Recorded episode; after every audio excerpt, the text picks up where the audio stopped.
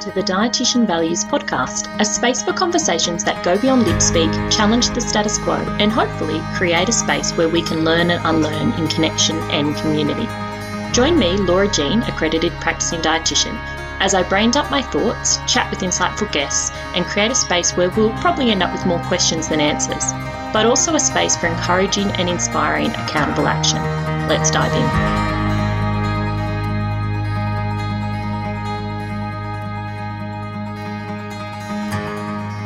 Hello, and welcome to this week's episode of the Dietitian Values Podcast.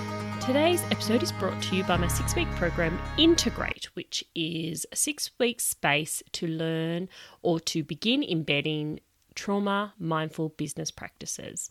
And that is actually what I want to talk about on the podcast today. So if you're interested in learning more after you have a listen, or if you've been meaning to sign up, and if you're catching this when it drops, um, sign up closes on the 28th of October 2022. But you can check out the link in the show notes or head to dietitianvalues.com forward slash integrate. So, today I want to get super practical and I want to talk to you about six steps or six ways you could start embedding um, trauma mindful business practices in your business right now without doing anything further. Um, to give you a bit of a taste of, I suppose, what integrate and what being trauma mindful is all about, and also to give you some practical strategies to walk away with right now. I realize a lot of the time on the podcast, I'm talking about things from a really um, bigger picture view, or we're deep diving into like the, the nitty gritty nuance. Um, and I want to give something super practical. So I'm going to run through the six principles of trauma mindful business, which are research informed principles that I've put together. And for each one, I want to give you one or two examples of things you can go do. Some will be like super practical, like changing a font color. Some will be a little bit bigger than that. So let's dive in. Okay, so the six principles, we'll start with uh, principle one, which is to understand trauma and its impact. Part of being trauma mindful is understanding trauma. And so, what I would encourage you just to do here is to check in with where your current level of understanding of trauma is. Are you very newbie? Um, do you have uh, mindful or awareness of trauma? Have you done some trauma informed training? Um, and what I would encourage you to think about is firstly, so two practical things you can do here is one is just get a really good read on where you are as far as your awareness or your competency around trauma. And if you want a tool for that, I will link in the show notes to um, Katie Kurtz, who does trauma informed space holding, she has a really great free download, which is a trauma competence scale, which actually allows you to place where you would be in your trauma competence level. So that would be step number one.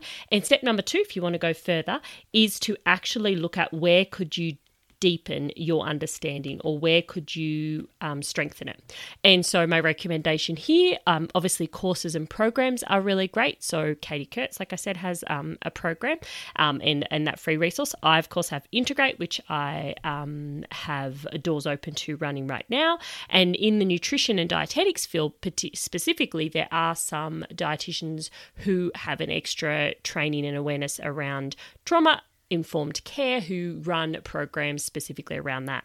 So that would be it. Um, if you're very early days and you're just wanting to get a little bit more understanding, there's great books, um, podcasts, and so many things. So if that is you and you want some recommendations for resources, hit me up in the DMs over at Dietitian Values on Instagram or send me an email, laura at dietitianvalues.com, and I'm happy to send you out some resources. So that's step number one understand trauma and its impacts. That's sorry, principle number one.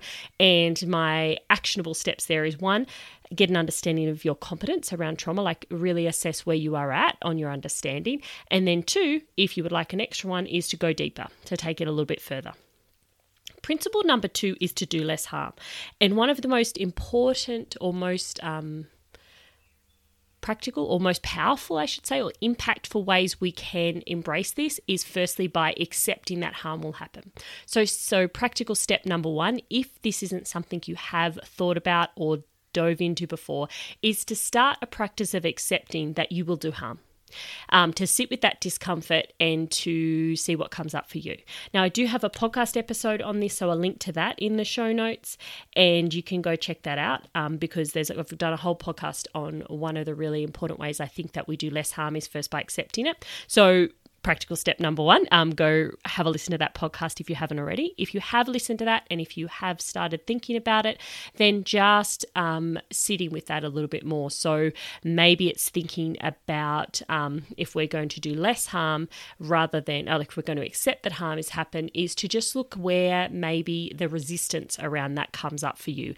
Is there fear or resistance when you're in your consulting, in your one to one space? Is it when you're posting things on social media? Do you worry about comments that might come back to you? So I suppose just run an awareness over what where you might have some resistance around accepting that harm will happen um, and what comes up for you when you think about that so sitting with that and then just digging into it a bit and using a tool that works for you. Maybe it's embodiment techniques, maybe it's journaling, maybe it's taking it to supervision or with a coach or mentor, maybe it's being in conversation with a peer around what comes up when you actually start from that place of accepting of doing harm. Because if we can sit with those feelings and that discomfort, if we can get more um, acclimatized, I would say. I wouldn't say get comfortable with being uncomfortable, but getting acclimatized to what that feels like in your body and having the tools and strategies for you to take care of yourself and your nervous system when it comes up. So, accepting we can do harm. If that's something you um, have worked on, then the practical step I would add in is to strengthen your toolbox or build those skills to take care of yourself and your nervous system when that discomfort comes up or when harm actually does occur. So that's principle number two do less harm. And the practical steps there is start with acceptance of doing harm. Um, you can check out the podcast interview and you can do some exercises and some practice of just sitting with the discomfort of that. Um, and then the third, even a third bonus step to that is to building your toolbox and skills around how to support yourself and your nervous system and your own sense of safety and comfort when harm does occur, or even just when you're considering harm might occur and, and going through that acceptance process. So that's principle number two. Principle number three center choice and autonomy. So this is really about um, having a consent based process in your business. So, one really super practical tool or, or step you can take for this principle is to ask permission to share insight and information. So if someone makes a comment or if someone DMs you and they're talking about a situation, often what we do, because this is what often happens in, and even in our one to one work, we can often go straight to that putting on our problem solving advice giving hat. And so, what I would really encourage you, a really cool practice to do in this space, um, cool being also meaning like tricky and hard sometimes, um, is to stop and pause and ask permission before you share a solution, idea, and insight. And be ready for the no. So it might be as simple as someone um, makes a comment, and you might say, "Oh, I have some, I have some ideas or strategies around that uh, would you like are you open to me sharing it? Or would you like me to? So sometimes even um, watching like you know thinking about the wording you use there. Um, you know often we say do you want me to send you some links on something? Even just are you open? Do you have the capacity? Are you um, are you looking for you know resources or ideas or strategies? So rather than launching straight into helping mode or solution mode practice popping a pause in there and asking permission, centering choice so that the human that is reaching out to you has a choice to say yes or no. And then if um, getting a no feels uncomfortable, you can go over to back to principle number two, uh, where we talked about um, you know that um, those strategies to take care of your nervous system when you do feel uncomfortable or where things come up. So principle number three, centering choice and autonomy. Practice pausing and asking permission before giving information advice even when it feels really obvious, like um, consent is implied. So, for instance, in the in in one to one work with someone, when you're sitting down and you're giving um, you're in a consult, rather than assuming that consent is given, practice actually asking for consent. So um, it might be, um, you know, I, I I can see from our conversation that there are a couple of areas we could work on.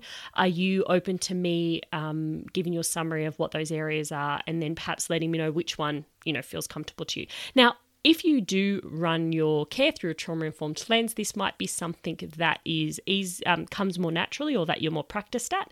Um, and so perhaps it's more broadening that out into things like the social media space or into um, other areas of your practice in your business as opposed to just the one to one consulting.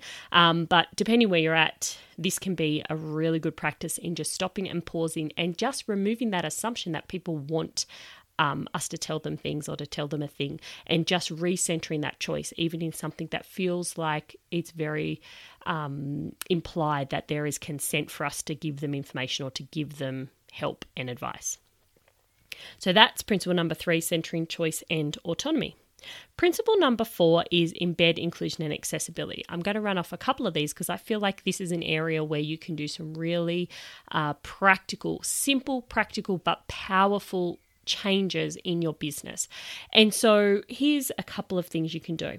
So one thing you can do is to put your pronouns in your bio or have your pronouns on your Zoom um, call, you know, little little link. Or when you go to next go to an event, um, put in your pronouns on your name badge. And so that's a way you can acknowledge um, you know, going first, I suppose, to create that space of inclusion for people.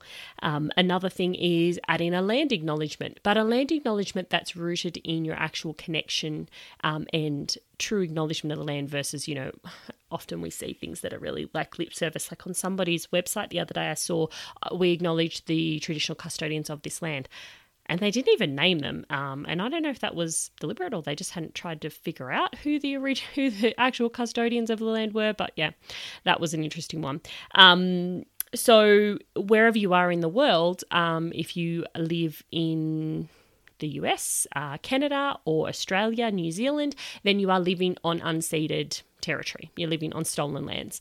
And so acknowledging that, adding a land acknowledgement um, to spaces and places where you show up. So maybe it's on your Instagram bio, maybe it's on your website, um, on any kind of. Um, like I have it on the end of my podcast, um, when you do presentations, wherever it might be. So having a land acknowledgement and taking it beyond lip service, really, here. So these aren't things like checklists, um, which we just do tick. This is just things to kind of run through. They're really practices in getting connected to to what is to the humans that you are wanting to share your work with because at the end of the day, making these changes is about creating a business that actually holds space for those humans. So it's not simply about lip service that we see, you know, in some cases with these kind of practical activities, but actually considering the impact and considering how you might implement them in your business and what they might mean and what they might represent for both you and the humans you work with. So, land acknowledgement is one. Um, another one is uh, around accessibility, checking your brand colors. So, something for people um, around vision and around being able to see what you're reading, what they're reading. And that doesn't necessarily mean people with a vision impairment, although there is a very high percentage of people with vision impairment, but even just as we age. And you might think, well, that's not an important thing in my for my the humans I work with the thing about being trauma mindful or embedding trauma mindful practices is we make sure that our practices, the, the approach is to have our practices be as um, mindful and aware for for the person who is potentially more impacted um, because it benefits everyone right? So it's not about um, i suppose thinking well i don't need to do that a, really great example to give you um, an example is transcription on um, my podcast. So that's something that I do most of the time. I will admit I've gotten a bit slack with it lately and it has dropped off um, just with life and, and schedules. Like I'm a solopreneur, so everything I do is me doing it.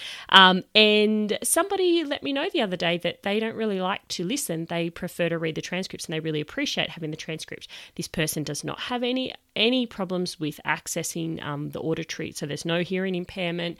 Um, there's no, um, you know, uh, they don't. It's it's not a. There's no sort of block with um, processing information or anything as such as that. So there's no actual, you know, physical or physiological reason that they quote unquote need the transcript, but having the transcripts allows them to access things in a way that feels more supportive for them. Um, so it's not always about having it because people need it or have to have it, but it's just having these things in place because they increase people's accessibility to your information and they increase inclusion. So, brand colors. Did I even say the thing or did I just get off on a complete tangent? So, checking your brand colors because sometimes the colors that we use to contrast are um, really hard to see. What I'll pop in the show notes is a link to Vision Australia have a really great tool where you can put in your brand colors um, and you can, um, and maybe you don't have brand colors, but what do you use on your social media posts? Like if you do little Canva squares on Instagram, or maybe you have a blog on your website, even the colors you use on your website where you can check the contrast to see that it is accessible. So there's some really practical things. So put your pronouns wherever they could go. Um, consider a land acknowledgement, or even just consider looking up what lands uh, that you actually work and live on, um, and check your brand colours to make sure they're actually accessible. And bonus one, which I did mention, consider having transcripts or um, written descriptions or um, what they're called alt text um, and things in your to go along with your um, media. Also, um, when it's things like a video, having captions, closed captions on a video. So having things that and and again that's another great example of where making things super accessible benefits everyone as a mum sometimes i'm looking at things on my phone but i've got my sound down because i don't want to disturb a sleeping baby or i just don't want the kids to hear um, hear what i'm what i'm looking at not because there's anything um, that I'm that I'm keeping from them as such, but sometimes stuff comes up, right? Like on social media, you might be scrolling through. I have the sound down in case it's something that's not really appropriate for them. So sometimes, um, so if I'm watching a video or a reel or something like that, having the captions on there is really helpful to me too, even though it's not essential. So having things accessible makes there's benefits to to all of the humans that you work with. So that's pr- principle number four, which is embed inclusion and accessibility and there were heaps of practical t- tips or tools, uh, strategies you could start with there. Okay, the next two are a little bit more, a little bit less practical, let's say, a little bit less easily practically, you know, popped in a little step like popping your brand colors in a in an assessment tool. So, principle number five is to focus on relationships and relating.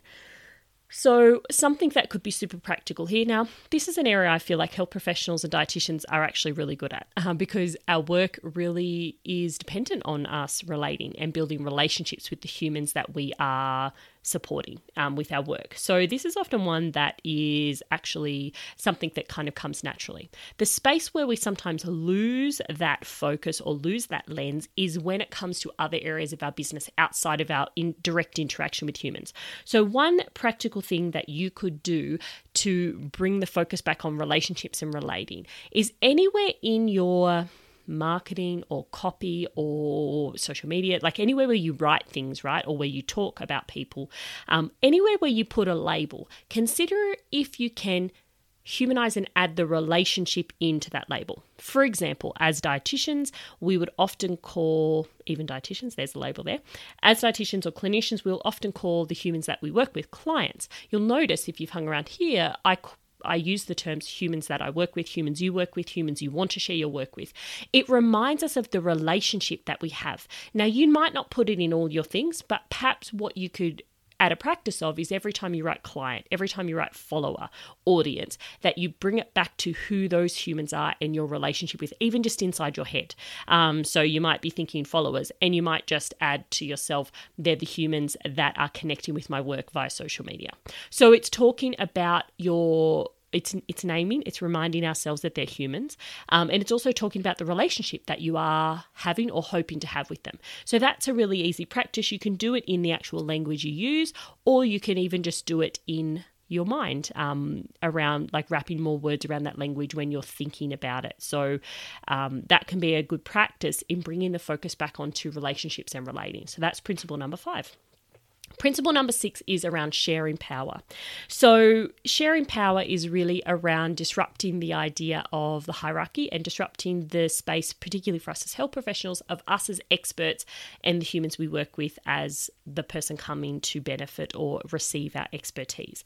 Now, do we have expertise or a certain level of knowledge in our area of practice? Yes, absolutely.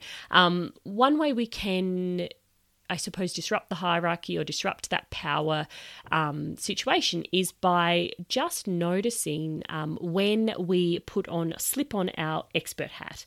Um, and one of the ways this shows up, and I see it a lot in social media. So again, sometimes when we're working with somebody one to one or in groups, we are really aware of this. We are really, if you're operating through a um, human as expert in themselves kind of lens with your practice, you possibly are really good at this when you are working with humans um, around their their interactions with food. Where we t- start to slip, where that lens start to slip again, similar to the centering choice and autonomy principle number three, is in spaces outside of that. So, in marketing, for example, one thing I notice people do is telling people a thing. So, telling people to stop doing this, don't do this, this is why you do this. So, telling people these things about themselves like we are the holder of all the knowledge and information. So, what I would encourage you to do is outside of your um, direct human to human work, when you're writing a blog post, when you're considering a social media card or reel or caption is to just stop and pause and think would I say it this way to a human sitting in front of me on a Zoom screen or in a consult room? Would I say this? And, you know, notice when you are slipping into that popping our expert hat on to tell people a thing. And the places it shows up is often those places where we are where maybe we don't have that relationship or where we're talking trying to talk to a lot of people or where we are just trying to grab attention where we're shortcutting um, that relating where we are popping our expert hat back on to to market because one of the techniques or strategies taught in traditional marketing, right, is to um, position ourselves as, as authority. Like we know we have the answers to people's problems. And so if we look at it through a trauma mindful lens, we want to extend the same way we would practice the same trauma mindful, human centering, human holding, human as expert in themselves approach into how we market, into how we talk to people even before they've started working with us. So when you are crafting posts, captions, reels, um, when you're on a podcast, when you're talking to someone, when you're doing presentations, is to just be mindful of when you're popping the expert hat on. And one of the one of the ways it shows up is when we start telling people a thing. So rather than inviting people, so the practical step. So one, number one is you can notice it. Number two, if you want to take action, is start thinking of where can you create invitations and curiosity and connection for that human over, um, you know, the expert telling them a thing, being the one with the knowledge, authority, um, and answers. So where can you invite curiosity? Where can you create an invitation? Where can you kind of seed um, curiosity? And where can you create an opportunity for that human to build connection to their own experience. So they are the practical tips. So that's for sharing power. So when you are doing things where you notice the expert hat on, so first step, first practical step if you want it is just to notice. Second practical step if you want to go deeper is to look at can you reword or reconsider or rephrase things to be an invitation, a consideration for curiosity, um, like planting a seed for curiosity, or um, opening up an opportunity for that human to connect with themselves, with their relationship with food, with their body, whatever it might be, as opposed to telling them the thing, as opposed to chucking our expert hat on just to get to the point. So, they are some practical steps that I wanted to offer up for the six principles of running a trauma mindful business or building, embedding trauma mindful practices in how you do business. If this is something you would love to learn more of, if these practical tips um, have made you think, hmm, yes, actually, this is something I want to go deeper on, then please do check out um, Integrate, which is the upcoming six week space where we'll be going through each of those week, each of the weeks in the six weeks. We'll be going through one of the principles and we'll be going deep on this and we'll be talking about how they show up. We'll be talking about what does it look like to embed this practice in your business, and we'll be talking about what is already happening or where, where have things come up in the past or where can you see maybe um, spaces where it might feel more difficult to embed these practices. And we'll be talking about basically the practical steps to do it. So, if that sounds like something you're interested in, check out the link in the show notes, um, dietitianvalues.com forward slash integrate. If you've got questions, comments, concern about this episode, or any questions about integrate, then please do feel free to um, reach out. Um, I always love to be in conversation and connection around this. Okay, until next time, bye for now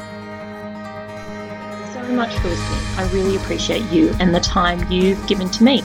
If you like what you heard, please share it with your dietitian besties and subscribe on your platform of choice. Want more like this? Come follow along and continue the convo on Instagram where I hang out at Dietitian Values. I'm so grateful for you and the opportunity to connect. Have a good one. Catch you next time on the Dietitian Values podcast. The Dietitian Values podcast is recorded on the unceded lands of the Ngambri and Ngunnawal people. I pay my respects to the elders past, present, and emerging.